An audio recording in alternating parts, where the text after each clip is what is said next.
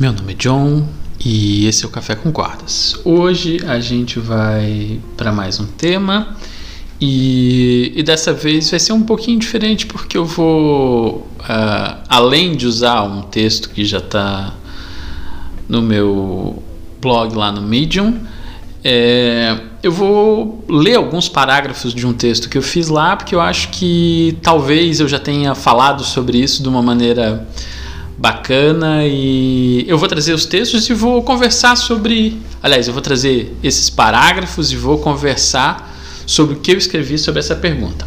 A pergunta vai ser o seguinte: ter 5, 10 ou 20 anos de experiência significa ser um bom praticante?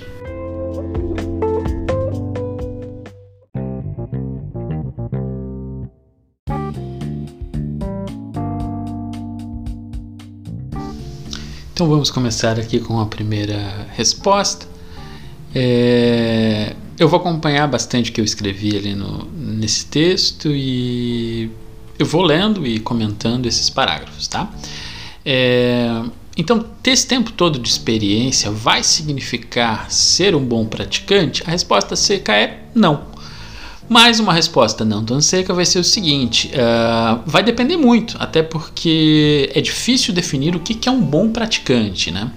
Uh, de uma maneira bem simples, um bom praticante seria alguém que é reconhecido por outras pessoas e que tem mais experiência uh, como alguém que pratica aquilo e que tem um alto índice de satisfação ao praticar com seus pares, pares com muita ou nenhuma experiência. Uh, e esse reconhecimento é ao vivo e não por likes em redes sociais. Até porque, por mais que a gente crie inúmeras formas de interagir, amarrar e ser amarrado acontece ao vivo e não por sinais digitais. Né? A satisfação individual também conta muito em ser um bom praticante, né? É, porque a pessoa pode até satisfazer as outras pessoas ao praticar, mas uh, a pessoa não está satisfeita, satisfeita com aquilo que está fazendo. Então eu acho que ser um bom praticante depende de um equilíbrio de você conseguir é, se satisfazer e as outras pessoas com que você joga também se satisfazerem dentro daquilo que é, se propõe a fazer. É claro, não é só satisfação também, a gente tem que imaginar outros parâmetros, né, como uh, as pessoas saírem uh, inteiras, ninguém sair machucado, lesionado e coisas assim, mas eu acho que uma primeira resposta sobre uh, essa experiência contar, muito tempo de experiência contar como automaticamente validação como um bom praticante, isso é, não funciona.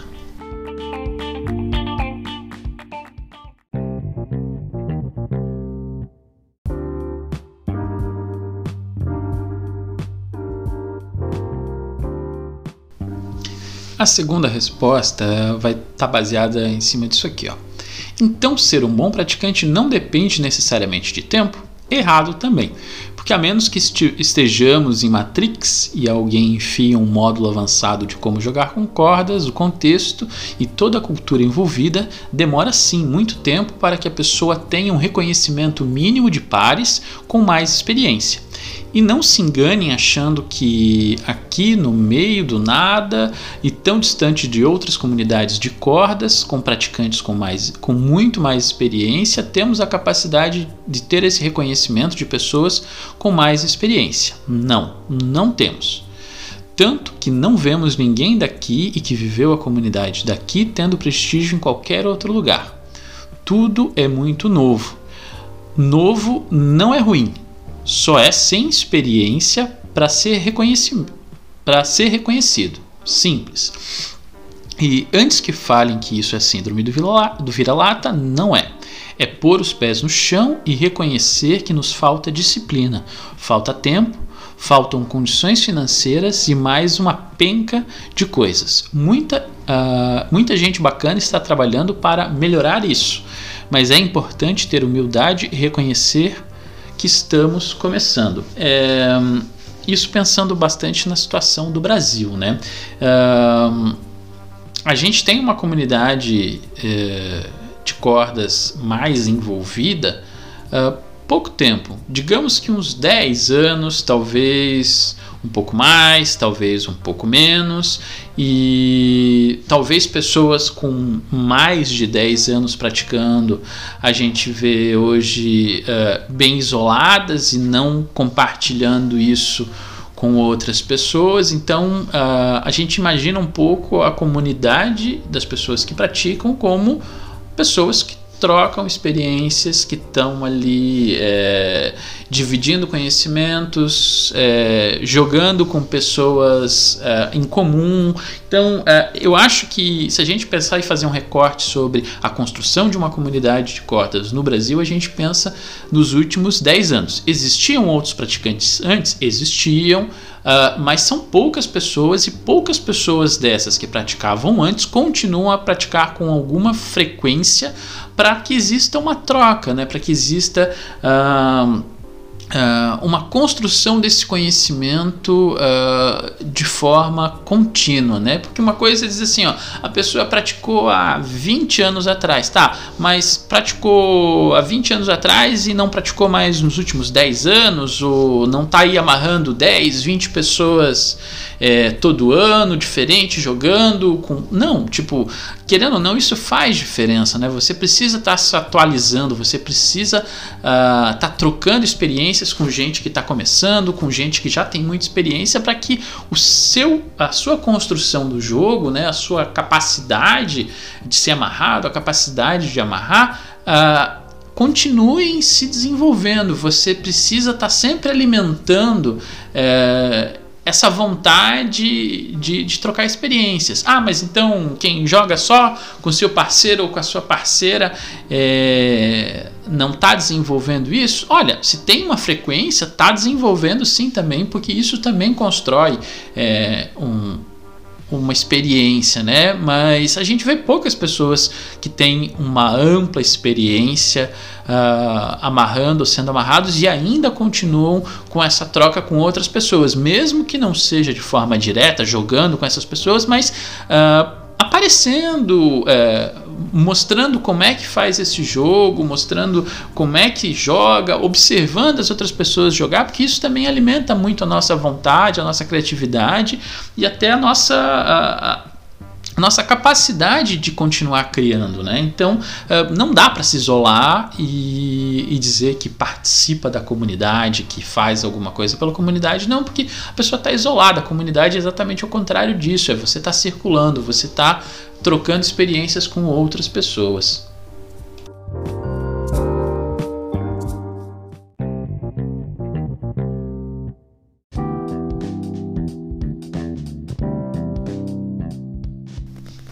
Vamos para a próxima então. É... Claro que muita gente vai falar que aprendeu com livros antigos ou vídeos. Vamos ser francos, um livro ou dez sobre o assunto que a gente não tem a mínima noção não vai te ensinar a jogar. É como ter 10 livros de receitas culinárias e faltar centenas de ingredientes que não temos condições de comprar. E quem são esses ingredientes no Shibari? Pessoas. Precisamos sim estar uh, perto de pessoas com mais experiência para aprender o como jogar para aprender o contexto do jogo e também observar muito, porque a maioria das coisas não são transmitidas através de palavras nessa prática. Lembra muito o dançar. Você vai ver a pessoa dançando, vai ter, vai tentar copiar o movimento, a pessoa vai dar vários feedbacks de onde você pode melhorar o movimento, mas isso nunca vai ensinar a, a camada mais importante, que é o sentir. O sentir só irá acontecer quando a pessoa fizer o que pretende e ao mesmo tempo conseguir se botar para fora. A dança, movimento e a pessoa se tornarem uma coisa só. E isso é puro sentir. Tanto que as demais pessoas conseguem sentir também apenas observando. É um sentimento compartilhado, e por mais que vídeos possam transmitir também os movimentos, ainda irá faltar muita coisa. É, eu sou super uh, favorável de livros e mais livros e, que a gente tenha acesso à informação, que a gente tenha acesso à entrevista, que a gente tenha acesso a um monte de coisa. E hoje talvez é, é um pouco mais fácil da gente conseguir é, esse tipo de acesso, né? Porque a gente tem é, muito material sendo publicado na internet, muitos portais. Uh, a maioria não, uh, não está em português, até porque são poucos os praticantes uh, disso aqui no Brasil e em outros lugares que também falam português. A maioria do material ainda está em inglês ou está em outros idiomas que às vezes são um pouco complicados para a gente ter acesso, como o japonês. mas é muito complicado dizer que a gente aprendeu com um livro só e, e pronto e, e, vai funcionar, porque dificilmente é, a gente vai conseguir uh, captar tudo o que está aparecendo no, no, texto ali, por melhor que seja o texto, e como é uma coisa que depende de movimento, que depende de outras habilidades que não necessariamente vão estar tá, não necessariamente vão estar tá, uh, sendo trabalhadas ali nesse texto, é, é muito complicado, sabe? Vídeos, até que é um pouco mais fácil das pessoas conseguirem é, sentir isso, captar isso, até porque é, hoje a gente tem mais acesso a vídeos com mais facilidade, é, a gente consegue. Tem vários portais que, que tratam sobre isso, a gente tem é, vários conteúdos que a gente consegue achar no YouTube, Vimeo e outros sites. Então, assim, ajuda um pouco a questão dos vídeos, mas ainda assim o, lance da proximidade é, faz muita diferença pra gente na hora de aprender esse jogo, sabe? Tipo, eu sempre faço a, a brincadeira, eu sei que é uma péssima brincadeira por um momento, né, que a gente está no meio de uma pandemia causada por um vírus. E eu faço a brincadeira que o Shibari, né, que, o, que todo esse jogo é um vírus que a gente precisa estar perto para ser contaminado uh, por outras pessoas fazendo isso também, e isso vai crescendo e vai aumentando. Então, eu, eu já fazia essa brincadeira antes da pandemia, tá? É, eu sei que é de um péssimo tom fazer isso agora, mas infelizmente eu vou continuar usando essa, essa brincadeira porque eu acho que funciona muito bem para esse tipo de sentimento que a gente transmite ao ver outras pessoas jogando de perto, a gente jogando, sendo visto por outras pessoas.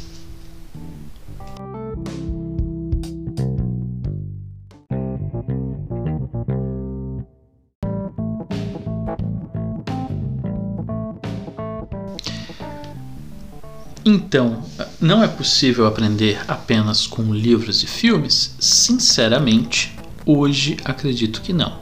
Quanto mais compartilho momentos com pessoas que fazem shibari, mais percebo que o meu sentir depende dessa nutrição mútua e que talvez uh, eu esteja mais próximo de fazer isso. Um outro ponto sobre livros e vídeos uh, antigos.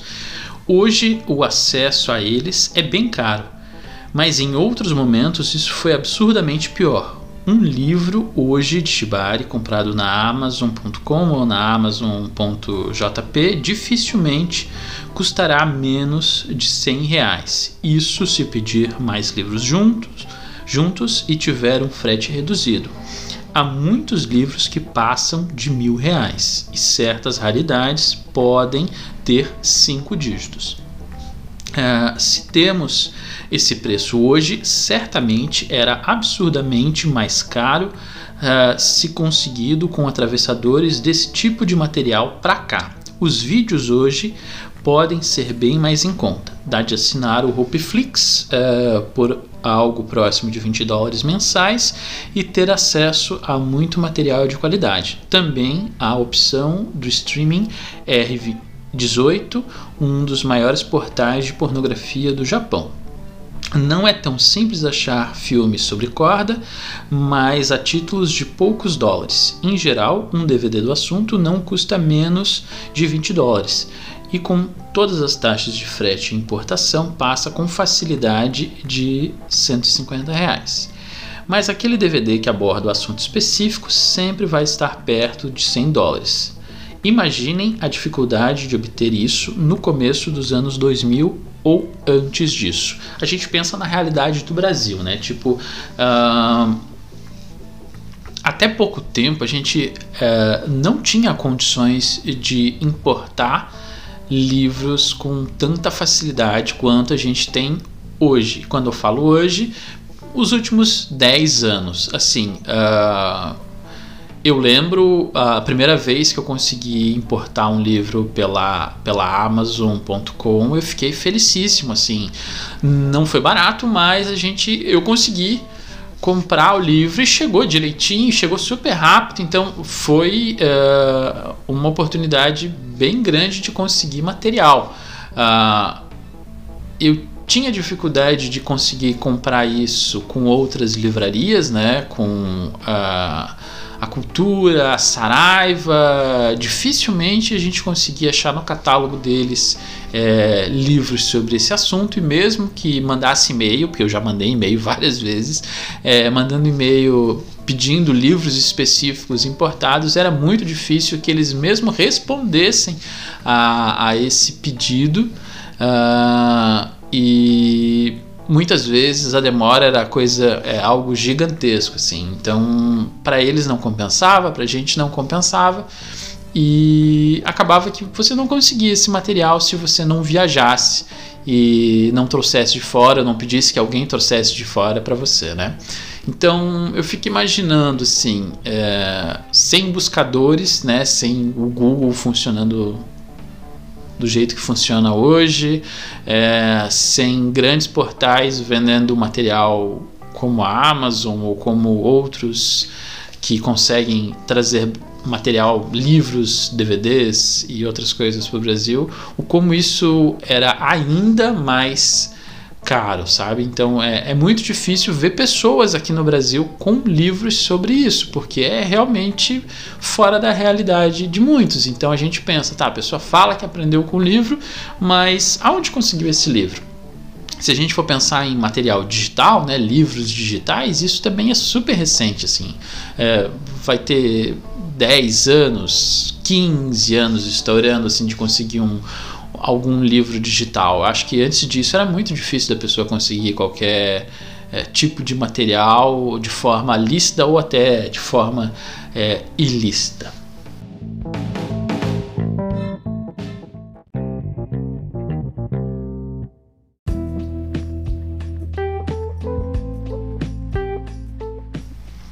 Um outro ponto muito difícil sobre ter experiência aqui no Brasil é jogar com bons praticantes. Não que hoje já não tenhamos algumas pessoas bacanas para jogar, mas se a gente olhar ah, para 10 ou 15 anos atrás, o povo ainda fazia rendinhas nos pés com as mãos soltas e se achava o mestre supremo desse jogo.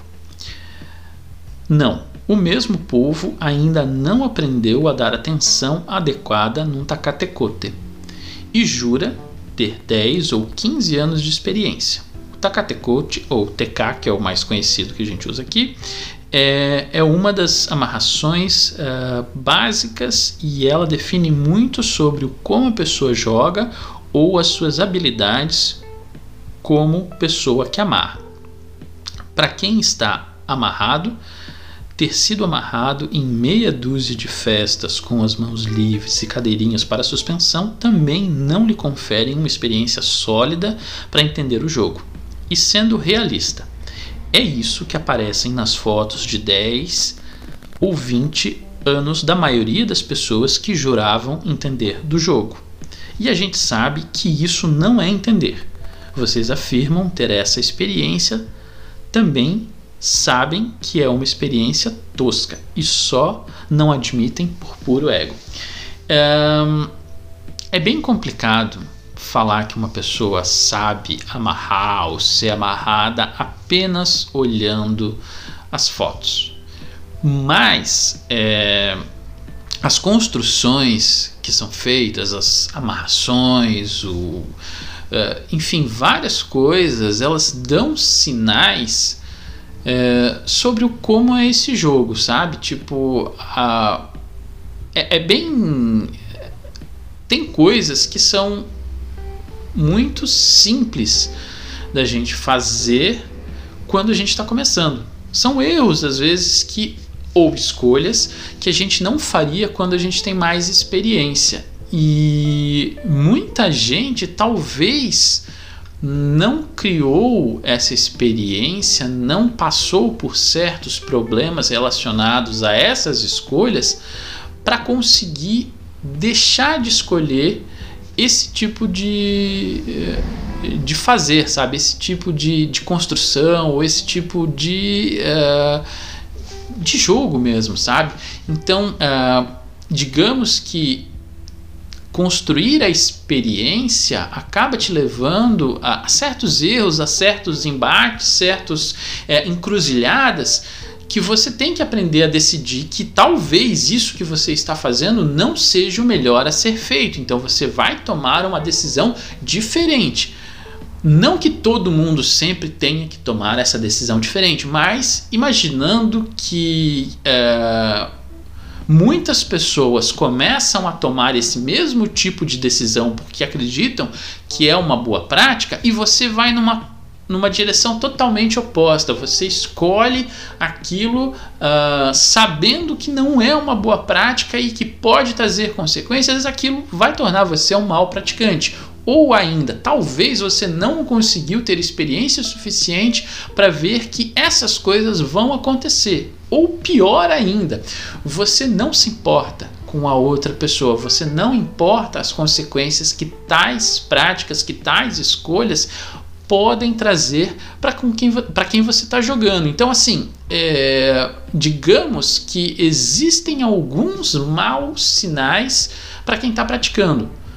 E se você continua fazendo esses, esses, essas práticas ruins sempre, indica que você acaba sendo um mau praticante, que você talvez não está pensando sobre aquilo que você está falando, ah, fazendo no caso, é, talvez você não está ah, tendo feedback da outra pessoa, escutando o que, que a outra pessoa está sentindo, é, se aquilo está sendo bacana, se está deixando sequelas, se está tendo consequências. Então, assim, a construção de ser um bom praticante é uma coisa que depende de observação. E se você não está vendo as outras pessoas jogarem, se você não está vendo os outros. Uh, as coisas não tão bacanas que acontecem, você não vai prestar atenção no seu jogo e vai acabar acontecendo aquilo também. Então é algo inteligente, é algo uh, positivo para todo mundo que a gente se observe mutuamente, não de dar pitaco, mas que possa aprender com o que as outras pessoas falam, com o que as outras pessoas jogam,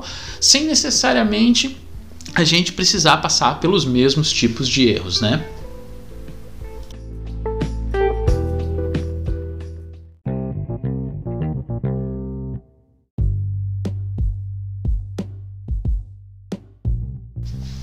Outro ponto sobre ser um bom praticante envolve disciplina e autocrítica. Se a pessoa afirma saber, provavelmente não sabe, porque não tem referências precisas sobre o que é saber e não reconhece a diferença brutal entre o que faz e gente com muito mais experiência. Essas pessoas com muito mais experiência vivem afirmando que ainda buscam a sua essência dentro do Shibari Kimbaku e vivem a se criticar, a se aperfeiçoar e se exigir cada vez mais disciplina ao fazer isso. Aí, é claro, a pessoa que amarrou duas vezes por ano, em cada ano bissexto, nos últimos 20 anos, que nunca trocou conhecimentos com gente com mais experiência e que ainda erra um simples single column, fala que o Shibari que conhece é muito diferente do que fazem hoje e não interessa. Acaba que tudo que falei parece muito um ataque para invalidar o que muitas pessoas fazem, mas é muito mais uma autocrítica a mim do que todo o resto. Porque sim, acreditei saber muito, muita coisa sobre Shibari e veio a vida e me deu umas boas bofetadas para mostrar que estava errado, que preciso buscar mais para jogar melhor e reduzir os riscos. Espero que outras pessoas também tenham a sorte de levar umas boas bufetadas da vida. Espero também que um dia eu chegue a ser um bom praticante. Então, é, essa ideia de que a, a gente sabe muito rápido é uma coisa complicada. Uh, o ego, a afirmação de outras pessoas que às vezes não tem muita experiência ou que não tem nenhuma experiência e que acabam é, dando vários elogios para que a gente faz, uh, acabam sendo uma armadilha do ego. A gente não percebe que tem muito o que aprender e tem muito o que desaprender também. Porque às vezes a gente aprende certas ideias, a gente cria certas ideias uh, de forma fictícia e aquilo uh, não corresponde à realidade. A realidade da prática, a realidade da comunidade, a realidade do que as pessoas sentem quando a gente joga com elas e que talvez a gente crie um véu de ignorância, cria um véu de de achar que todo mundo uh, é invejoso pelo, pela quantidade de likes que eu tenho no Instagram, ou que achar que uh, porque eu tenho reconhecimento de uma revista internacional e qualquer outra coisa assim, vai fazer grande diferença na hora que eu tô ali amarrando aquela pessoa que está me olhando, que eu tô olhando para ela e que isso é o que realmente importa na hora do jogo. O reconhecimento de outras pessoas, o reconhecimento é, dos pares que estão lá longe, né, em termos de experiência, vai acontecer quando a gente tiver mais experiência. A gente sabe, a gente percebe que tem gente muito boa com pouco tempo de prática, mas ainda assim é pouco tempo de prática. É, se a gente for pensar em genialidade, né? Tipo, ah, eu sou um gênio nas cordas, eu sou um gênio amarrando, eu sou um gênio sendo amarrado. Isso não é o comum, isso não é o, o que acontece com a maioria das pessoas. Então, eu não vou achar que eu sou o gênio ou que talvez a pessoa que eu estou jogando é um gênio só porque a pessoa tem uma curva de aprendizado muito boa inicialmente com certas coisas, por outras razões que tem da vida, seja porque dança, seja porque atua, seja porque tem habilidades musicais, seja, enfim, tipo, outras habilidades ajudam a gente sim a jogar de uma maneira mais interessante. Mas isso não quer dizer que as nossas facilidades é, consigam ganhar, consigam comprar o tempo que a gente tem praticando. Não adianta, a gente vai ter que praticar, vai ter que repetir muitas e muitas e muitas e muitas e muitas vezes, sabe? Tipo, a gente fica achando que fez uma amarração ou foi amarrado poucas vezes e já entendeu o negócio e, e só vai perceber que não entendeu quando acontecem acidentes ou quando você percebe que aquilo que você está fazendo já não surte mais efeito porque você não consegue dar novos significados para a mesma coisa, porque você talvez esteja condicionado a fazer sempre a mesma coisa, achando que vão ter resultados diferentes. E a vida não funciona assim. Se a gente está fazendo sempre a mesma coisa, é provável que a gente vai ter o mesmo resultado sempre. Então é importante que, mesmo que a gente ah, tenha poucas, uh, pouca disponibilidade de pessoas para jogar, que tenha pouco tempo para jogar e que tenha pouco espaço e que tenha diversas coisas que podem fazer falta para conseguir se dedicar com mais frequência, a gente precisa ter bastante humildade, a gente precisa ter bastante é, percepção sobre a nossa. Uh, pequeneza nesse jogo, né? Que tipo o, o, bom jogador, o, bom praticante vai ser aquele que é feliz no final, vai ser aquele que é feliz fazendo aquilo que faz. Claro, a pessoa pode não buscar o reconhecimento de outros pares e tá tudo bem, talvez essa seja a felicidade daquela pessoa. Ou talvez você queira que tal pessoa veja que você jogue bem, que você vai jogar e a outra pessoa vai dizer: Nossa, que legal que você pratica, que você faz assim, nossa, que legal, aquela volta que você fez ali, eu achei muito interessante, muito bacana.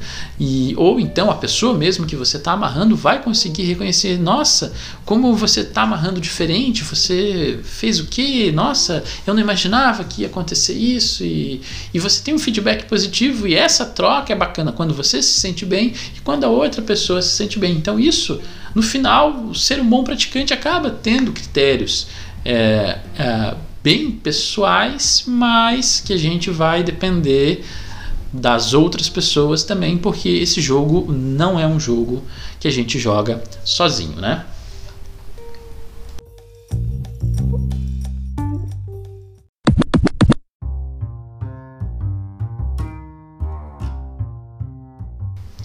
Então vamos para as nossas considerações finais. Uh, respondendo a pergunta, mais uma vez, uh, ter muito tempo uh, de experiência não garante que a pessoa será um bom praticante, mas ao mesmo tempo, não ter tempo, né, não ter uma experiência sólida também vai dificultar bastante que você seja um bom praticante fazendo aquilo. Então acaba que o tempo ajuda sim a nos tornarmos melhores fazendo isso, jogando melhor, né, tendo uma melhor conexão, tendo uma melhor é, capacidade de analisar a outra pessoa, capacidade de dialogar com a outra pessoa dentro desse jogo sem necessariamente usar palavras. É, mas sim, vai depender da nossa uh, quantidade de tempo que a gente investe nisso e também um pouco de fator de sorte e outros aspectos de esbarrar em pessoas bacanas que vão enriquecer essa nossa experiência, que vão aumentar a nossa percepção sobre esse jogo. Então, tem um pouco fator tempo, você precisa de tempo. Esse tempo talvez seja bastante para a maioria das pessoas, para algumas pessoas esse tempo pode ser um pouco reduzido por